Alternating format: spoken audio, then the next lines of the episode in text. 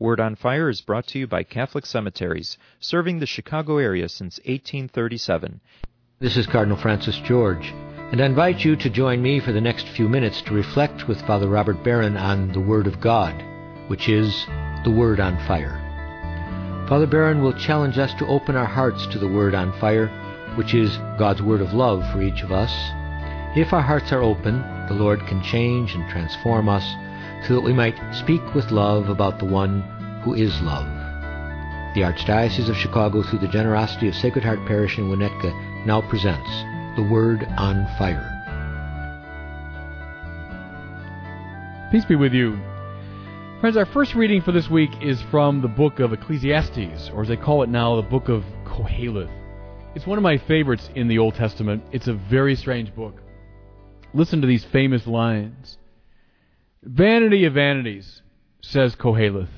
Vanity of vanities, all things are vanity.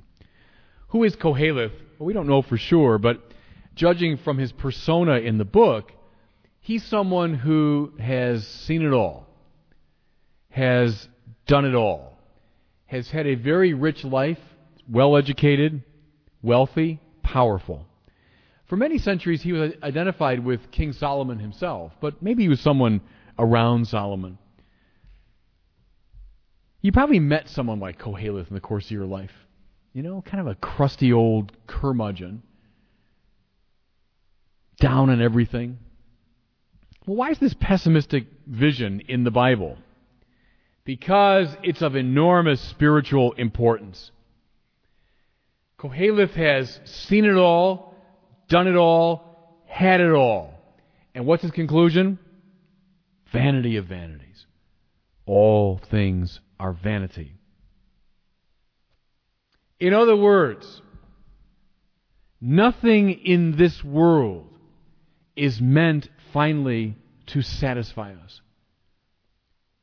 We are ordered to a good that lies beyond this world. And the quicker we know it, the better we will live within this world.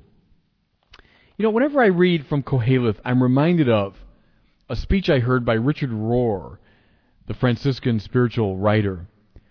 He was commenting on the initiation rituals of primal peoples, and he distilled from these rituals five great spiritual principles. And I find them very applicable to our lives, and they're very much in line with Koheleth. Let me go through them really quickly in the short time I have. Here's the first one Life is hard. Life is hard. When a Christian is initiated in both baptism and confirmation, she's marked with the sign of the cross. And we say, well, that's a nice pious symbol. Well, it's not just a pious symbol. The cross is an instrument of torture on which Jesus suffered and died. In a higher world, it might be otherwise, but here below, whether we like it or not, we suffer. We can and should mitigate suffering as much as possible, but we can never eliminate it. It's just part of the structure of life. And see, Christians, one of the great marks of uninitiated people is a constant frustration in the presence of suffering. Why am I suffering? Why has this happened to me? Well, look, you don't suffer? You don't deserve it? You think you're exempt? Some of our greatest spiritual problems come from trying to avoid or eliminate suffering. Initiated people, I would say baptized and confirmed people, know that life is hard and that sometimes it's precisely through this suffering and pain that God is leading us. How often you hear it. The stone which the builders rejected has become the cornerstone. When Paul cries out, Lord, take away the suffering, he hears, My grace is enough for you, for in weakness power reaches perfection. Life is hard, okay, and sometimes God speaks to us precisely in our suffering. Second principle you are going to die. Now, only a fool would deny this principle in the abstract. I mean, we all know it. But lots of us deny it in fact. Remember that book from, oh, maybe 20, 25 years ago called The Denial of Death? The thesis of the book was that to a great extent, our culture is predicated upon this denial. Oh, we'll, we'll stave off death with our wealth, our power, our health, even our cosmetics. We will stave off death. But see, all the spiritual teachers tell us that many of our pathologies and addictions and attachments are the result of this denial. When you know in your bones that you're going to die, what happens? You become free. Now, I know I'm not supposed to find joy ultimately in this life. Now I know I'm not supposed to find joy ultimately in my wealth and pleasure and power here. All of it I know will fade away. Good. Now I can relax and turn my life over to that power which never dies. I mean, the eternal power of God. That's why, you know, when you find in the rule of St. Benedict, he says, every monk every day should hold before his eyes his own death. Oh, how morbid, we say. Mm-mm, that's not morbid at all. That's liberating. That's spiritual liberation. I will die one day. Good. Therefore, my life is about the eternal God and not about the passing vanities of this world. Okay, so first principle life is hard. Second one, you're going to die. Third principle, you are not that important. I know all these principles are kind of slap in the face. Not out of cruelty, but to wake you up. They're like cold water splashed in your face. You are not that important. A baby, a toddler, a little child naturally thinks the world revolves around him and his needs. Kids are like little kings and queens, aren't they? The world revolves around them.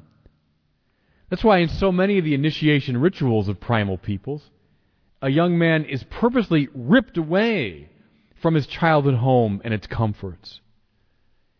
He's forced out into nature. He has to fend for himself and survive. What does he realize?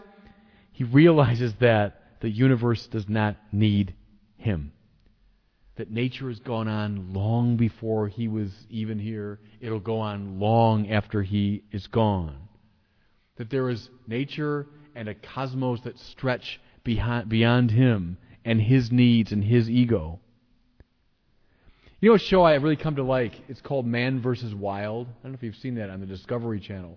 It's about this fellow from he's an Englishman who used to be in the in the British Special Forces. So he's really trained in survival and living in nature.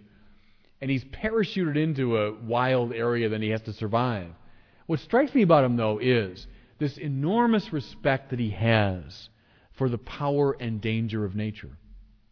He's not there, you know, walking like a king through these, these environments. No, no, he's deeply respectful of the wild, of nature. Well, that's part of this initiation, realizing that you're not that important. Think, though, how much of our culture is predicated upon self esteem. You know, at all costs, you better feel good about yourself. At all costs, no one should ever bring you down. Oh, come on. That's a mark of the uninitiated. You're not that important. God is important. It's not your ego and your little projects that matter, but rather God's. Fourth principle you are not in control. You are not in control. Now, I know so much of modernity is predicated upon the value of control. Rene Descartes, the philosophical founder of modernity, said the purpose of philosophy is mastery over nature. And we have exercised an extraordinary mastery over nature. Think of technology and medicine and industry. We put a huge value on the mastery of our own bodies, the mastery of our own psyches. But you know what, Christians? Deep down we know that all of this is finally a kind of illusion. Sure, sure, sure, we get some kind of control over our, lives and bodies and psyches and nature. But finally, at the end of the day, we are not in control. At key moments in life, we are brought up, often very painfully, against our own limits, our own lack of resources. I know, I know, we try with our wealth and our power and our influence to convince ourselves and others that we're in control.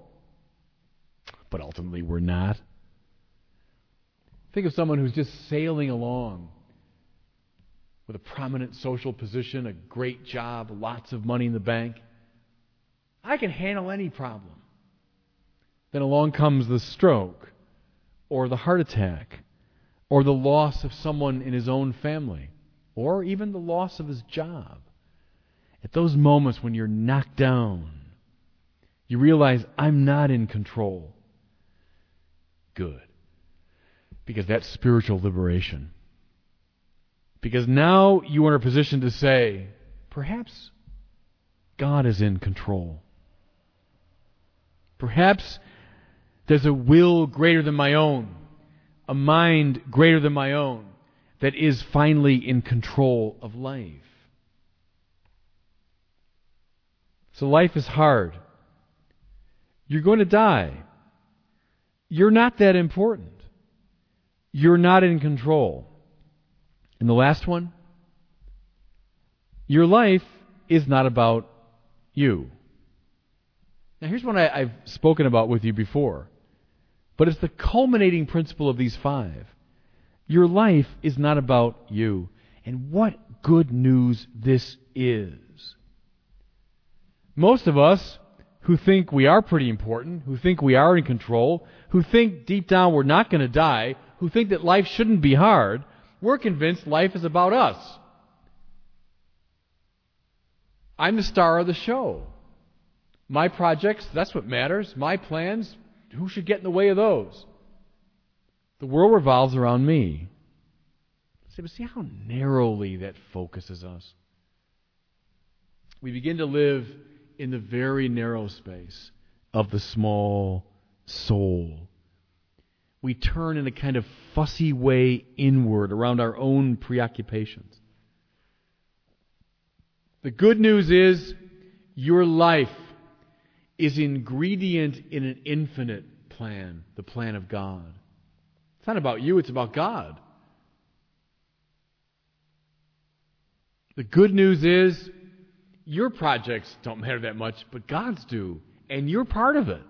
You fit into God's mission, God's plan, God's project. And you see how your life becomes so much more compelling, fascinating. You now enter into the great soul. Hey, if your life is not about you, maybe it is about God. And that's what initiated people begin to understand. Now, I started with Koheleth. I'll go back to him. Here's the guy at the end of his life. Had everything, done everything, seen everything, has known everything that can be known. And he says, Vanity of vanities, all is vanity. Don't read him as simply a grumpy old pessimist. His book gets into the Bible because his witness sums up these principles. It's not about you. It's not about this world. It's not about this life. Don't cling. Let go. Let God. And in that, you find peace and freedom. And God bless you. I hope that you were moved today by the Word on Fire. I pray that together we might become a people on fire with love for God and neighbor here in Chicago and wherever these words are heard until we join Father Barron again next week, I'm Cardinal Francis George. God bless you. The cemetery ministry is a core ministry of our Catholic faith tied to the corporal works of mercy. Cardinal George says, It's comforting to know that our Catholic cemeteries are caring for the remains of our loved ones awaiting the resurrection. There are 43 Archdiocese of Chicago cemeteries willing to help you during times of loss. Call 708 449 6100 for assistance. Catholic Cemeteries, serving the Catholic community since 1837.